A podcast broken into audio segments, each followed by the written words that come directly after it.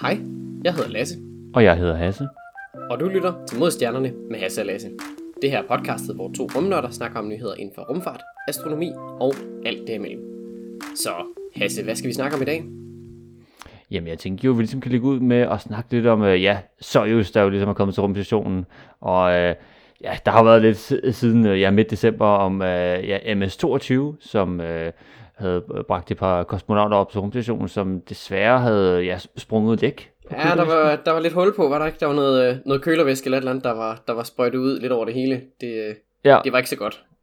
nej, altså, det var meget pænt at se på, altså med solen, der lige rammer det. det uh, Ja, det ja, og, fint. ja, det var sådan lidt sådan en, øh, du ved, sådan en havesprinkler eller et eller andet, hvor man kunne forestille sig, at lige kommer et regnbue eller et eller andet. Men øh, ja, nej, måske, måske ikke så hensigtsmæssigt, når det er noget, der skal holde, holde hele kapslen kold, når den skal på vej ned igen.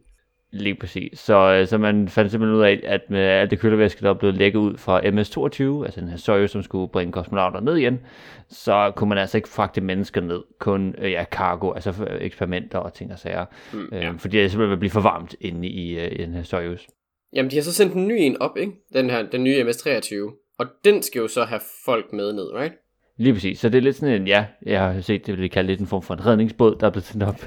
øh, Åh oh, ja, men det, det er det vel i princippet, tænker jeg. Så sådan, det er jo, ja, de, de, de har jo egentlig siddet fast op i et stykke tid, har de? Altså, Jo, jo, lidt. Jo, så det, øh, nu skal man simpelthen lige ja, have noget op. Så man simpelthen den her MS-23 op, som i øh, princippet skulle have haft øh, et crew med ombord. Men den her gang, så blev det altså bare lige godt 400 kilo gods, som blev sendt op, og så var den ellers tom med mennesker, og så er der nu plads til, at de kan komme ned igen. Øh, og den er nu øh, dokket til, øh, og, øh, og sidder nu fast op på bomstationen, så det er altså, ja, ligesom det skal være. ja, så nu, nu har de deres, deres famøse redningsbåd klar til sæt, der nu skal skulle et eller andet. Det, øh, det har været lidt en sådan... Ja, det er ikke fordi, det, det sker tit, at de skal i- gå i det der evakueringsmode, hvor de skal gøre sig klar til det, men det sker jo alligevel af og til, at der er lige et stykke rumskot, som er, er på vej mod dem, og så skal de jo gøre sig klar ved at stille sig ned i de her kapsler og ligesom være på standby i tilfælde, at den rent faktisk rammer, fordi så skal de jo koble fra med det samme. Lige præcis. Og det har de jo så ikke haft mulighed for. Det har de jo så heldigvis nu, men ja. Ja. Ja. Men øh, ellers så, ja, nærmest i, i samme dur, som vi havde med MS-22, der havde sprunget læk her på sin kølervæske, så var der også et Progress-fartøj. Altså, det minder lidt om en Soyuz, det er bare mere til kun til gods. Det var også kommet op til rumstationen og havde også sprunget læk på sin kølervæske. Åh, oh, du godeste. Det, øh, det går da helt galt med de der øh, kølersystemer der. Det, øh, Ja, det kan være, de skulle have en mekaniker til lige at kigge på det. ja det er lige... Ja, ruller lidt ind, og, ruller lidt under og kigger på den, så må vi lige se, om der er lidt, man kan arbejde med. Ja, men er det ikke bare et, øh, det er bare et stykke tyggegummi på, så, så er der ikke nogen hødlinger. Ja, noget gaffatape kan man ikke lide.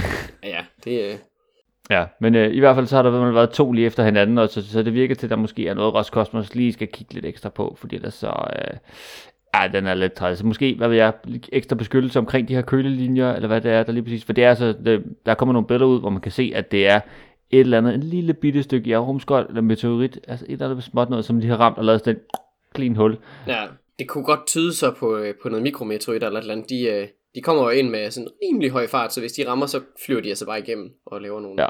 nogle huller i stedet for. Ja. Åh oh, ja. ja, men normalt på, på mange af de ting, og også på, på rumstationen, så, øh, så har man sådan et, ja, Øh, et, et form for beskyttelseslag. Det er, det er lidt anderledes, end man skal tænke på. Normalt vil man tænke sådan, nah, man lægger vel sådan godt sådan en centimeter tyk jernlag omkring, og så skal det vel nok beskytte.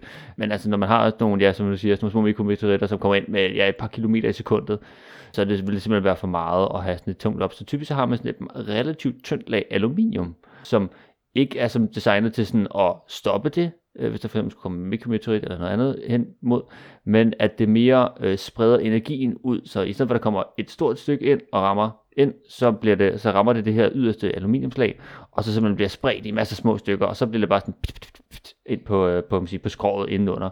Så i stedet for at det bliver sådan et, noget, der fortsætter lige igennem, så spreder det det ud over større arealer til mindre stykker, og sådan, sådan hvad man siger, beskytter man sådan nogle ting. Det kommer af, at, øh, at de her, når det er så store, altså, eller hvis man sige, så store hastigheder, de kommer ind med, så kalder man det hypervelocitets øh, ja, sammenstød.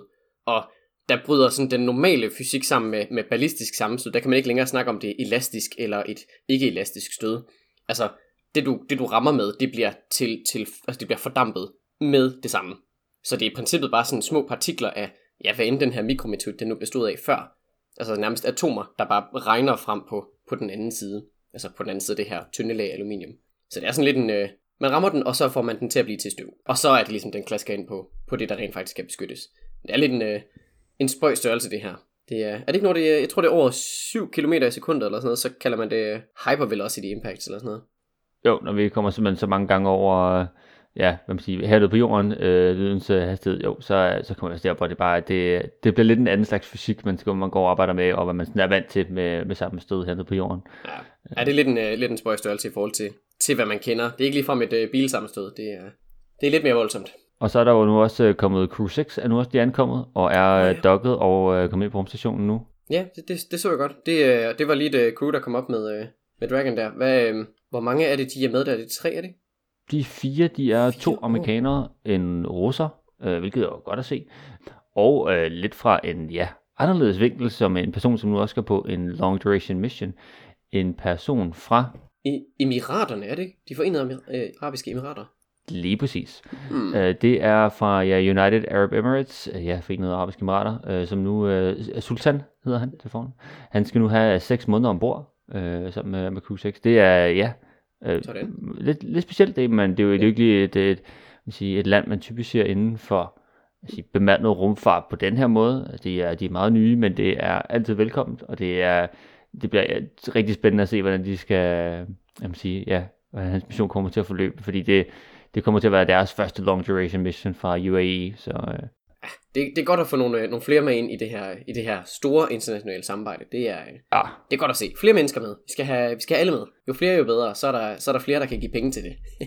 nu er det ikke fordi, det hele skal gå op i kroner og øre, vel, men det er, det er godt at se. Jo flere vi er sammen om det, jo, jo nemmere er det. Så øh, ja, det er, tid. Det, det er godt at se, at der bliver lidt øh, udvidet en lille smule. Det er, det er nice. Ja.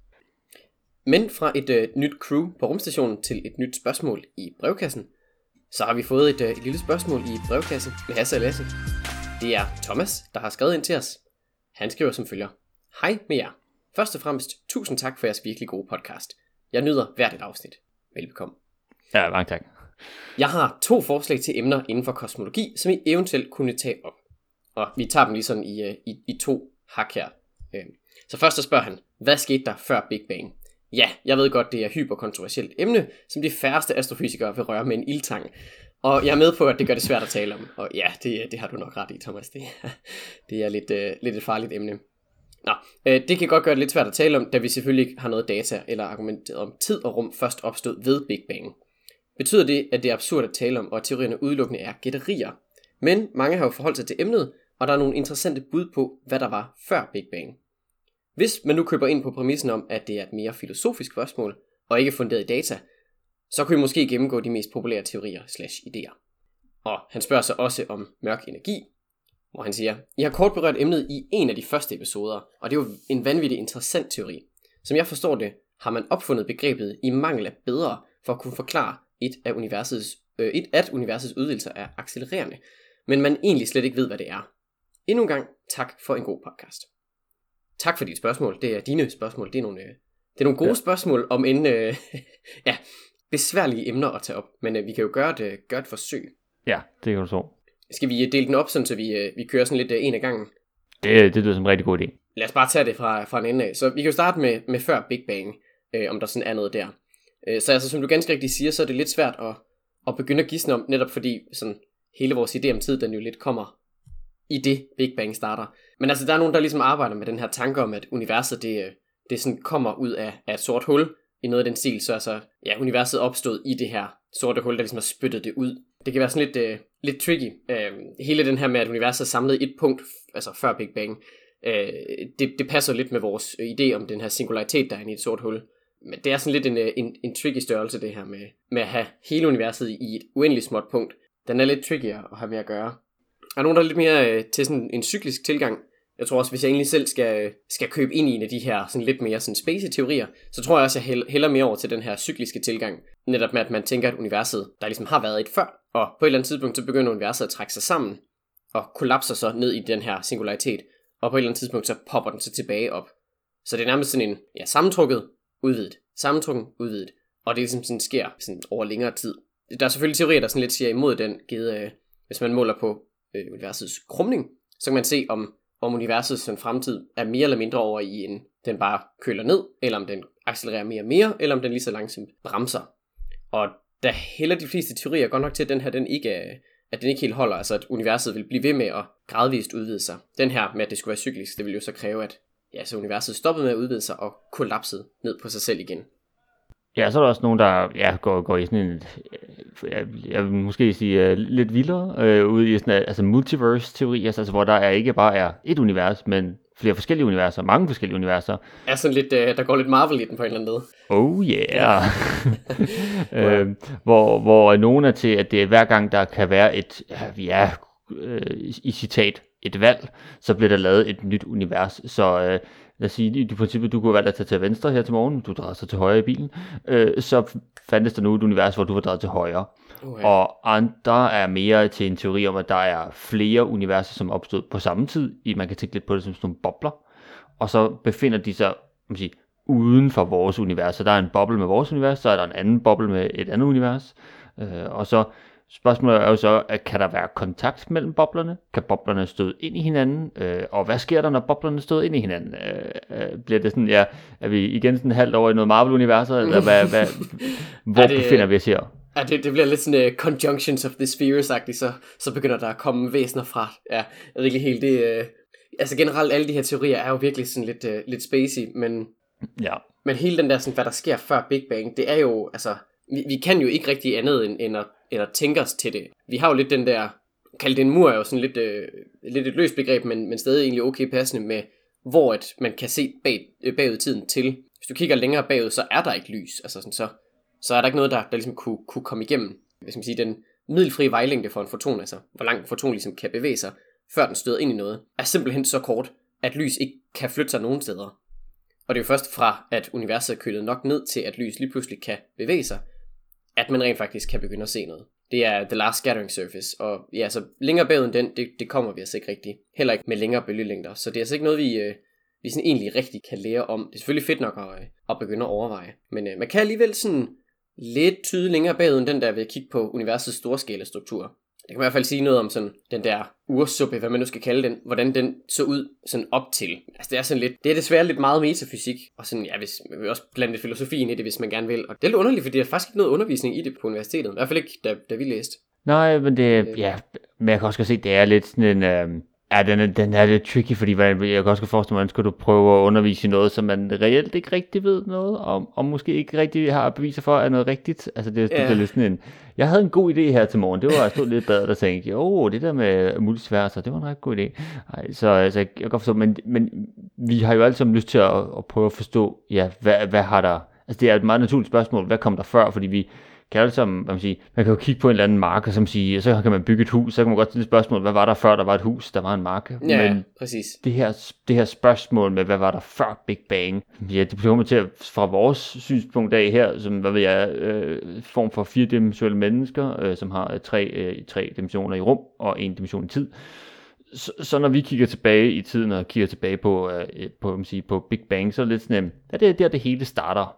Ja, ja, ja det er lidt sådan uh, nulpunktet, ikke? Det er lidt af den der med at have temperaturskalaen. Der er også altså, et absolut nulpunkt. Du kan ikke gå, gå længere ned end det. Ja. det. Det er sådan, jeg ved ikke, om man skal se det lidt på samme led måske. Det, det kunne måske godt være, det er sådan en, ja, det som du måske siger, en mur eller et hard stop. Altså det er sådan, der, der er ikke rigtig, og så, ja, så bliver det sådan noget gisteneværk, og ja, man kan selvfølgelig også tænke på noget religiøst, for det er selvfølgelig også helt fint. Det jo, jo, sagtens, gerne med gode sagtens. Ja.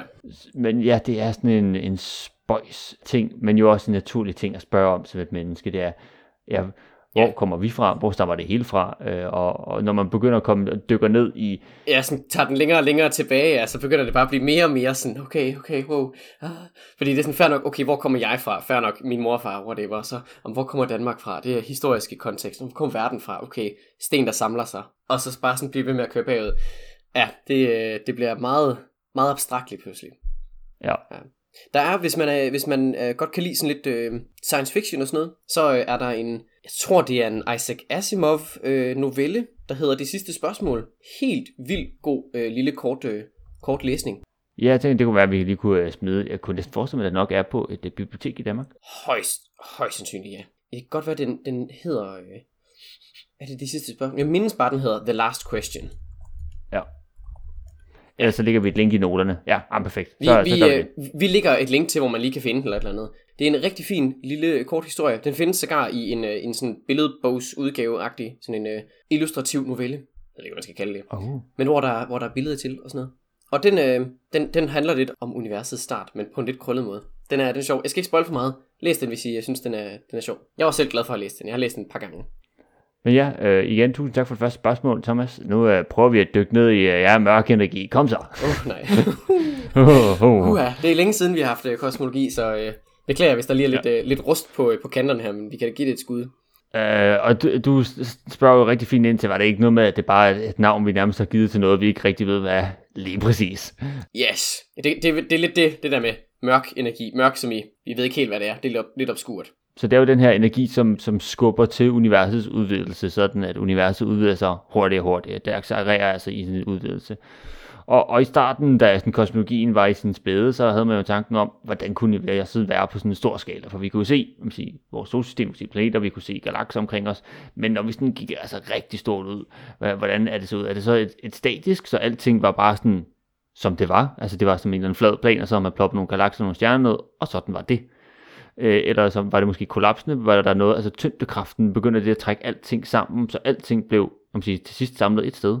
Eller var det udvidende, var der et eller andet, som måske gik en anden vej, altså som skubbede. Øh, og der var, det var lidt sådan, de sådan tre sådan gode, sådan, du kunne være lidt til den ene side, i midten, eller lidt til den anden side. Sådan lidt sådan de, de tre sådan, øh, sige, ekstremer. Så havde man jo ligesom skulle prøve at tænke på, hvis man nu skulle prøve at lave i sådan en, jeg sige, et, et, øh, et udvidende univers, så havde Einstein arbejdet på nogle, øh, nogle udregninger, og der havde han altså en parameter med, som bare hed den kosmologiske konstant som øh, skulle være den her energien i vakuumet, som ligesom skulle balancere tyngdekraften, fordi tyngdekraften jo trække ting sammen, men hvis man havde sådan et, et sådan et rimelig statisk univers, så skulle man have noget, der kan skubbe den anden vej. Og det, det var så det, han kaldte den her lambda-konstant, et, øh, et stort lambda. Det ligner et, øh, et A, men uden den der midterbare. Lige præcis. Og øh, så havde man ligesom, okay, det, det var simpelthen det, man kaldte en kosmologisk konstant, øh, som skulle ja, være den her energi i som var en del af rummet. Af det, at der var et vakuum, så var der simpelthen også en energi. Og så, øh, så arbejder man ligesom op igennem ja, 50'erne, 60'erne, 70'erne, og så igennem 80'erne og 90'erne, så kommer man virkelig ind på at få lavet en masse store modeller med en masse øh, gode øh, man siger, observationer bag det.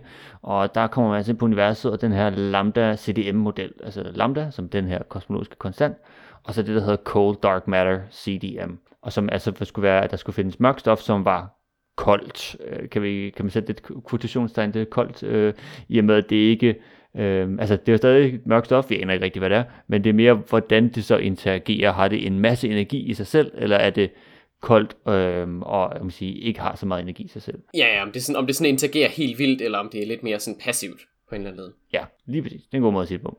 Og det er altså indtil videre den model, som passer bedst med det, vi ser rundt omkring i vores univers.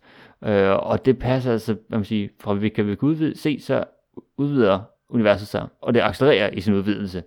Øh, og det er altså her, man har den her lambda konstant ind, øh, og det er simpelthen det, som er det her mørk energi, øh, den her ting, som skubber mod tyngdekraften, som i princippet skulle balancere det, hvis man havde et statisk univers, men lige nu så er det altså bare den sådan kæmpe store drivkraft, der skubber øh, man sige, universet øh, til at blive øh, ja, større og større og større i, i en hurtigere og hurtigere og hurtigere. Og, og så kan man selvfølgelig spørge, spørge hvor meget af det, det her øh, altså univers består af mørk energi, fordi vi kan jo kigge rundt omkring os, der er galakser, der er stjerner, der er dig og mig, og der er den her computer, der sidder foran. Men det her mørk energi, hvor meget af det egentlig, fordi man kan ikke se det. Og hvad vi kan sådan regne os på ud fra modeller og vores observationer, så er det lige godt 72% af al energi i hele universet. Altså det er en, en, en pæn stor overvægt, vil jeg sige, af, af mørk energi. Ja. Ja, hvad er det så? Har man 25% ish mørkt stof? Lige præcis. Igen, ting vi ikke rigtig ved, hvad er, men vi kan se, at det er der.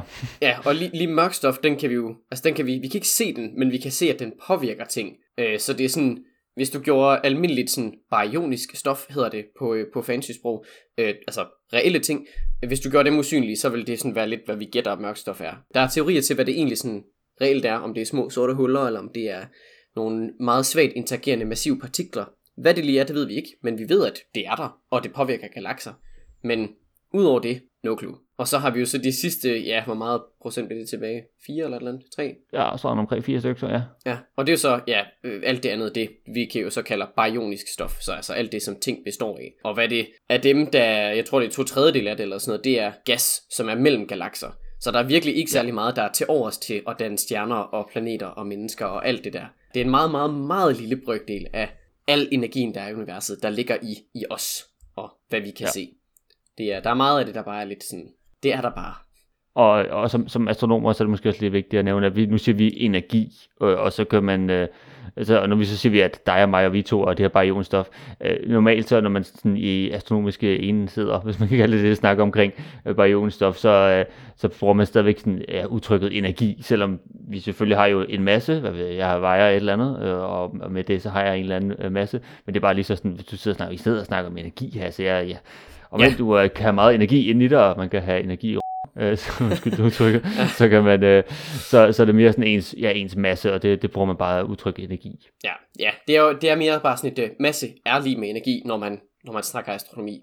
Det er, øh, ja. det, er jo, det var Einstein jo, der, der kom med den der E lige med MC eller hvad det nu hedder. Den klassiske, den, øh, den kender folk nok godt.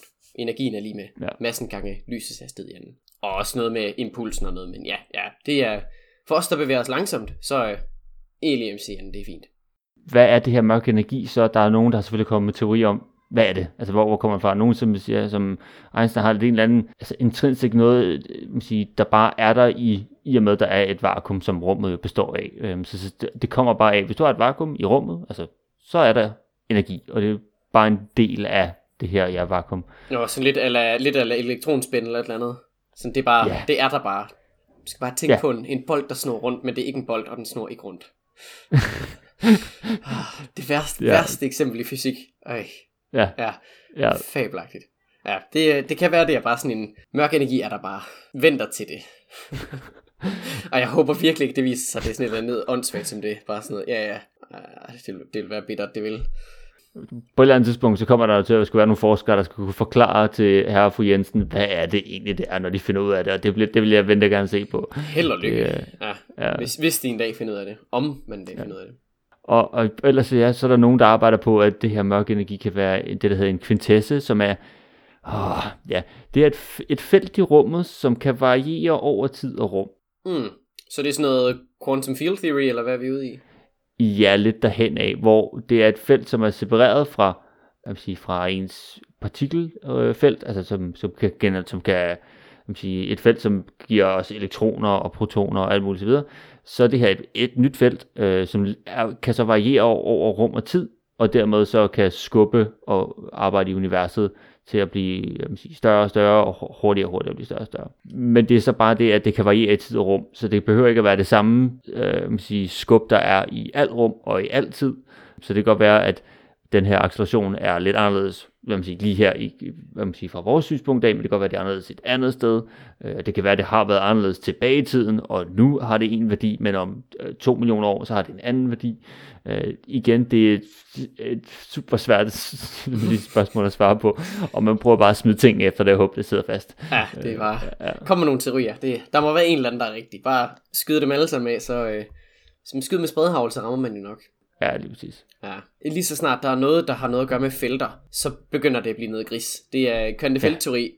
Puha. Ah, det er godt, der er nogen, der gider. Det skal bare ikke mig.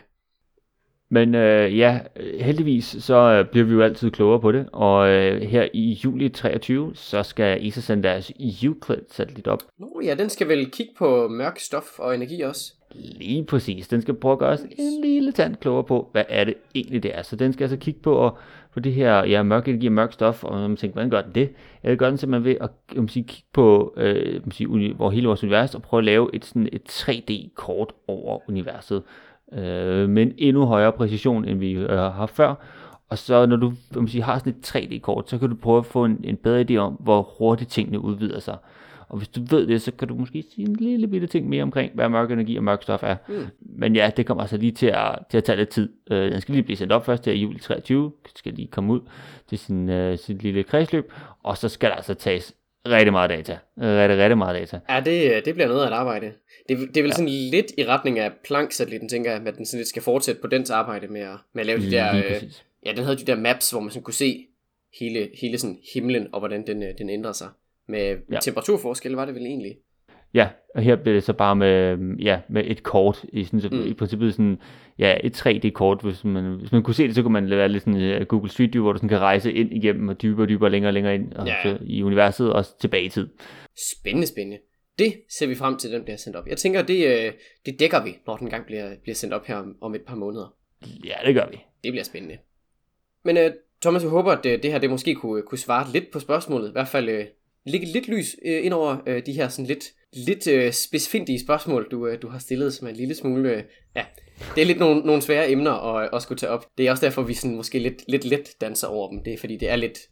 Ja, noget, der er lidt uvist, desværre jo. Men tusind tak for dine spørgsmål. Det, er, det var virkelig nogle, øh, nogle sjove emner lige at dykke lidt ned i også. Det er, Det er det altid, ja. I er altid velkommen til at sende flere spørgsmål ind til modsærnerne.gmail.com. Øh, vi tager gerne imod dem, og også selvom ja, de er lidt, lidt anderledes, og måske ikke altid de har et rigtigt svar, som man gerne vil have, så, så prøver vi at, at gøre det lidt klogere på det. ja, kom med jeres øh, metafysik. Det er også... Øh, det er altid sjovt at dykke ned i. Det er, det er vi klar på. Bare send det i vores retning.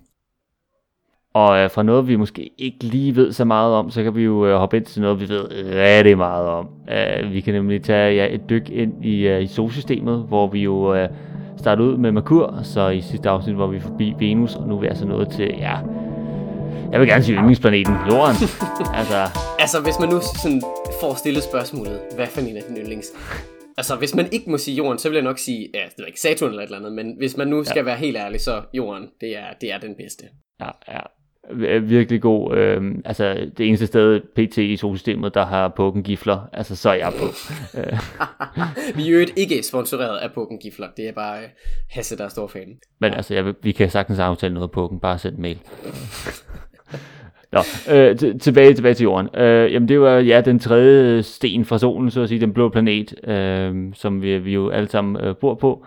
Øh, og på trods af, hvis man er lige er på rumstationen, så, øh, så er vi altså hernede, og det er jo, ja, et, et dejligt sted, vores hjem på en eller anden måde. Ja, det kan man sige.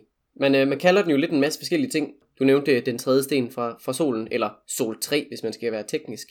Den blå planet, givet vores mange have, Gaia, Prithvi, Terra, Tellus, whatever. Kært barn har mange navne. Ja, og vi, er- vi er jo, som vi vil sige, være bekendt, øh, en, en, den, den tredje klipplanet, men den største af dem alle sammen. Øh, og også den med den største måne relativt til sin egen størrelse. Ja, alle planeterne faktisk. Hvis man altså, selv tager gaskæmperne med, så er, så er månen jo enorm. Ah, kæmpe. Men det kommer vi tilbage til lige lidt senere. Ja. Og, og ja, som vi snakker om, så er jo altså jorden det eneste sted, hvor der pt. eksisterer liv, og, og er pukkengifler. Uh, og øh, det er altså der, hvor vi, jeg vil sige, i hvert fald har intelligent liv, så vidt vi ved indtil videre. Ja, ja jeg vil sige, den, den del kan måske diskuteres, om det er, om det er så intelligent, men øh, liv er det i hvert fald. Og, og jeg vil sige, det er jo nok mest på grund af, at vi har en god sådan, gennemsnitstemperatur på de her ja, 14-15 grader. Der er en øh, fin atmosfære, der er sådan cirka 20% ilt, øh, omkring 80% kvælstof, og så lige en lille bitte smut af en masse andre ting, især CO2. Og så, øh, så er der jo ellers ja, en god, stabil stjerne. Det er en relativt lille stjerne, vores sol. Ja, en, øh, en gul dværg, tror jeg, man, øh, man vil kalde det, øh, hvis man var astronom. Øh, Ja. ja. Og det er vi jo. og som jo, altså ja, det, det, den, den er, har ikke været voldsom øh, med alle mulige øh, store udsving, eller øh, ja, en alt for lille stjerne, som ikke vil kunne give os nok lys. Den er lige præcis, som den skal være. Og så udover det, så har vi selvfølgelig også vores årstider. Det kommer jo det her med, at, at jordens aksehældning, den er cirka en 23,5 grad i forhold til det plan, som de fleste af planeterne ligesom ligger ret fint i. Der hælder vi lige en lille smule i forhold til at lægge vinkelret på. Og det gør også, altså, at vi har de her årstider, når jorden nu kører rundt, så nogle øh, tider på, på vores kredsløb, der får vi lidt mere koncentreret sollys, og på andre tidspunkter får vi lidt mindre koncentreret sollys. Så øh, det har ikke så meget at gøre med, om kredsløbet er perfekt rundt. Det er det ikke helt. Det er en lille bitte smule elliptisk, så sådan lidt fladtrykt, men det er meget, meget lidt. Det er, det er næsten helt perfekt rundt. Faktisk så vender det lidt modsat, så når det er vinter, så er vi tættest på, og når det er sommer, så er vi længst væk fra. Men øh, det har sådan mere at gøre med, at vi lige hælder, som vi nu gør, at der så bliver, øh, bliver de her årstider. Og det, øh, det er jo med til at skabe et, øh, ja, nogle gange behageligt klima, nogle gange ikke så behageligt klima, afhængig af hvad man er til. Men altså, det giver lidt variation, og det, øh, det gør det hele lidt mere spændende. Og øh, vi har jo tidligere været inde på det, når vi snakker med de andre planeter her med Merkur og Venus, om måske missioner til Jorden er måske... Øh, Ja, ja, vi starter, vi starter fra starten af. Okay, der var Sputnik 1. Øh, Ja, øh, jeg tænker, det kan godt være, at det måske er lidt for mange at nævne. Øh, altså bare lige nu, Ja. ja. der har vi været 4.500 aktive satellitter. De fleste af dem er så godt nok Starlink-satellitter, men bare givet mængden, og, og det er jo så, ja, igennem de sidste, hvad, 50 år. Ja, det er mange at dække. ja, men øh, vi kan jo starte, vi kan, vi kan i hvert fald tage Sputnik. Sputnik var jo øh, den første, jeg må sige, kunstige satellit, vi sendte i kredsløb om Jorden, øh, Ja. som øh, ja, sådan i hvert fald øh, bevidst Ja, lige, der, der var jo et andet, som måske kom i rummet, men det er det en historie, man skal tage. Den er meget sjov. Det kan vi måske godt. Vi vi kan lige hurtigt runde Sputnik, så vender vi tilbage til det. ja, ja. ja. Nå, hvad- det, det er Sputnik, den her ja, øh, sovjetiske satellit, øh, som ja, ikke kunne så meget andet end at sende en biblyd, som øh, man kunne, øh, kunne høre med en øh, speciel radio.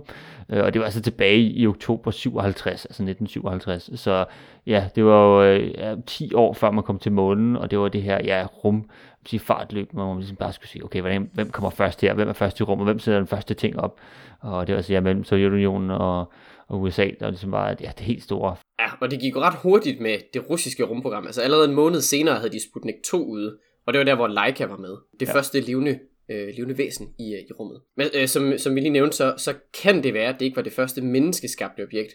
Og det er lidt omdiskuteret, hvorvidt det egentlig er det første menneskeskabte objekt, men man lavede faktisk nogle, nogle atomprøvesprængninger. Jeg tror, det var året for inden, under det, der hed øh, Plumbop-testene. Der var der en, der hed Pascal A, en test, man lavede der, hvor man stort set havde et, øh, et sådan betonrør, man havde gravet ned i, i jorden, og så, øh, så sprang man en atombombe ned i den, og så havde man så sat sådan, ja, hvad der stort set bare var et kloakdæksel af stål ovenpå, og havde svejset det fast. Og så sprang man den der bombe, og det der låg poppede jo sjovt nok af. Og, øh, og det har sådan sandsynligvis øh, rejst med lige omegnen af 6 gange jordens undvigelseshastighed opad. Man havde sådan et slow-mo kamera, der ligesom skulle filme den, og den, øh, den nåede at få et frame med den her, det her dæksel på, hvor den var i luften. Men det var så Ja. nok til, at man kunne gætte gæt hastigheden. Det, det, det er så omdiskuteret om, hvorvidt den rent faktisk har overlevet turen op igennem atmosfæren. Den har bevæget sig jævnt hurtigt jo, så chancen for, at den er fordampet, er ret høj. Ja. Hvis den ikke fordampede, så var det vores første objekt i rummet, som vi har lavet.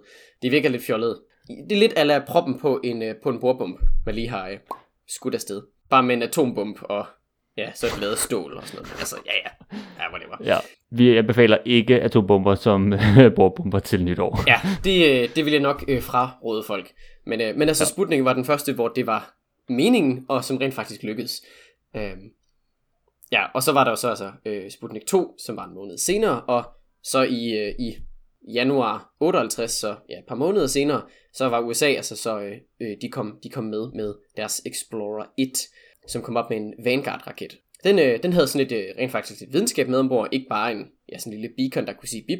Den, øh, den havde en, øh, en strålingsmåler med, og øh, der opdagede man faktisk øh, de her, der er sådan to bælter, sådan bånd, der kører rundt om jorden, øh, som ligesom har en hel masse magnetisk fangede elektroner og protoner i sig. Dem kalder man Van Allen-bælterne, øh, efter ham, som ligesom havde brugt de her målinger til ligesom at, at konkludere, hvad det var, de havde, de havde spottet. Så det var altså noget, man, man opdagede med, med deres lille mission, sådan ret tidligt. Ja, og så øh, ja, fra de, de allerførste, så vil man sige måske til de allerstørste, så har vi jo altså, i hvert fald til dato, så er det jo altså den internationale rumstation ISS, som er det, det største rumprojekt, vi har indtil nu, som jo er et samarbejde med ja, ESA og NASA, og øh, Canadian Space Agency, øh, CESA, Roscosmos øh, og JAXA, som jo er det, de japanske, så vi er, man sige, arbejder nu så meget vi kan sammen øh, på, på kryds og tværs. Øh, og nu også, som jeg vil lige snakke om, hvis Sultan nu er kommet op, øh, det er også andre lande, som er interesseret i at komme op, de er mere end velkomne. Ja, det, der har også været en brasilianer, og det er jo egentlig bare dem, der vil være med, men altså sådan de primære samarbejdspartnere, det er ESA, NASA, CSA og Roscosmos og, og JAXA, som Ja. er med til at, til at lave ting.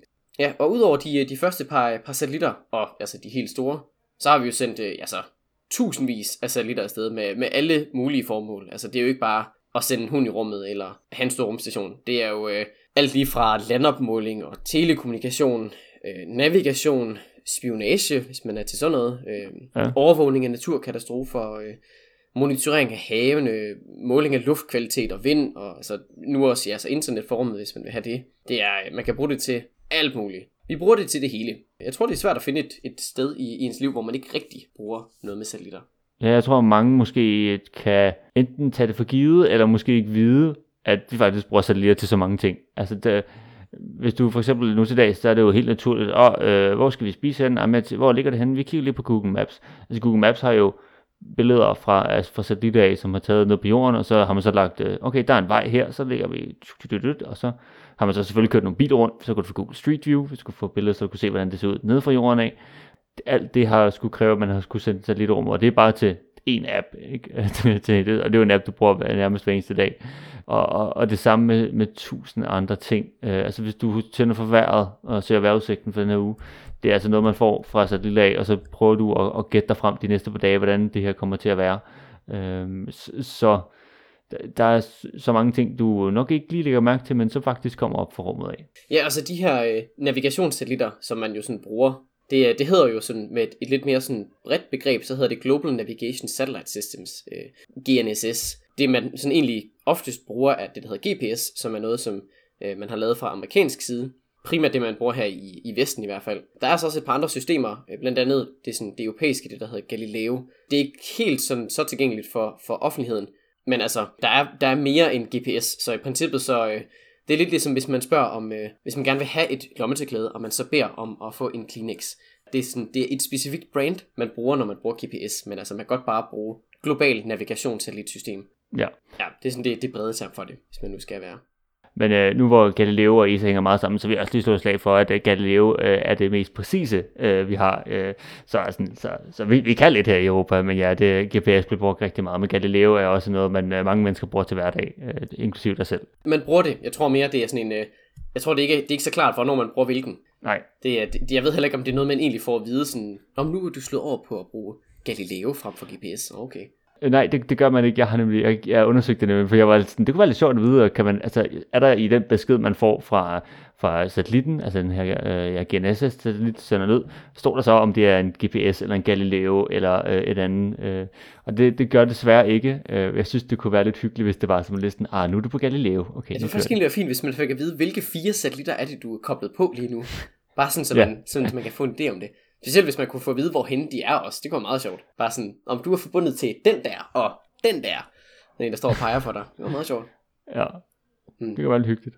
Jamen altså, når man når, så, så nævner jorden, så er det jo også relevant nok lige at nævne øh, månen. Nu snakkede vi om den før. Den er meget stor i forhold til, til jorden. Den er cirka en fjerdedel af størrelsen, hvilket er altså markant større end nogen af de andre planeters måner. Altså sådan den relative størrelse derimellem. Der, er- der er månen vanvittigt stor. Vi tæller så ikke lige Pluto med her, fordi Pluto er en dværgplanet, og lidt en anden størrelse. Ja. Og, og der kan man næsten sige, at det faktisk er et binært planetsystem, og ikke en planet med en måne. Men ja, nok om den. Det er, det er månen, vi lige har, har fokus på lige i den her. Lige præcis. Og det er jo altså, det er jo Luna, Selene, eller Selene, som jeg, ja, i hvert fald fra, fra vores synspunkt, er, er nok det mest besøgte himmellegeme. Hmm. Nok, nok fordi det er rigtig tæt på, og det er lidt nemmere at komme til. Øh, men øh, Ja, det gør det, det, gør det bekvemt. sådan lige en lille smuttur, ja, øh, som jeg har de her, ja, under Apollo-programmet havde de her seks landinger. Så det var med Apollo 11, 12, 13, 14, 15. Øh, Altså, og, ja, ikke, ikke 13 er. Ja, det jeg ikke Nej, åh, åh. Der var, der var noget med Åh. Houston, og de havde et problem og noget. Ja, men øh, 11, 12, øh, 14, 15, 16, 17. Og så, altså efterhånden jo, så er der også, også et par satellitter i kredsløb ud omkring månen, som undersøger overfladen, øh, og som jo øh, ja, i hvert fald øh, forhåbentlig også snart skal kunne, kunne hjælpe os med at gøre klar til det, der kommer næste gang, som er en rumstation, som kommer til at være den her ja, Lunar Orbiting Platform, øh, Gateway, som jo nok kommer til at være sådan lidt mere dagligt talt, så bliver det bare Gateway, som skal være ude i kredsløb om, om månen i de her Near Rectilinear Halo Orbit. Ja, oh. Yes. Perfekt navn, som jo på ingen måde er svært Ja. at sige. Specielt ikke med mængden af forkortelser i hele det her forløb. Men det var altså lidt om, øh, om jorden, som øh, ja, er den tredje. Næste gang, der tager vi et øh, nyk ud, hvor vi skal ud og besøge Mars, som jo er den røde planet. Det, øh, det tager vi næste gang. Ja, og der, der kommer til at være rigtig mange gode ting at snakke om. Øh, som vi har snakket om, så har der jo været, der er i hvert fald liv her på jorden, øh, men om der har været liv på Mars, det er noget, vi er i gang med at finde ud af. Så, øh, ja, hør med i næste afsnit. Det bliver spændende. Der er lidt, øh, der er lidt at tage fat i der. Men jeg tror ikke, jeg har, vi har så meget mere til jer i, øh, i den her uge, så øh, jeg vil bare sige tak, fordi I lyttede med. Hvis I har ris, ros, ting vi skal snakke om, gode spørgsmål, lidt af Thomas' så kan I bare sende en mail til modstjernerne, gmail.com. Selvfølgelig også slide into our DM's ind på Instagram, hvis I har spørgsmål, I vil stille derinde. I kan selvfølgelig også følge os derinde, og så kan I se opdateringer og så videre fra os. Selvfølgelig også følge podcastet på jeres yndlingspodcast tjeneste. Vi snakkes ved næste gang.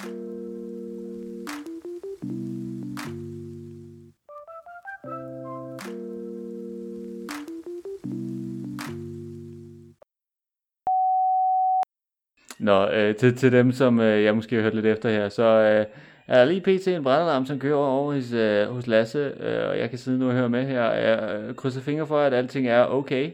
Øh, og det er måske bare, hvad vi er en sandwich, der er brændt på, og ikke en lejlighed, der er ved at brænde ned. Øh, øh, men ellers så, øh, så krydser fingre for, at alting er okay. Øh, jeg lader sig nu gå ud for, jeg ved hvad jeg slukke ildbranden, eller hvad han lige laver. Øh, det finder vi ud af.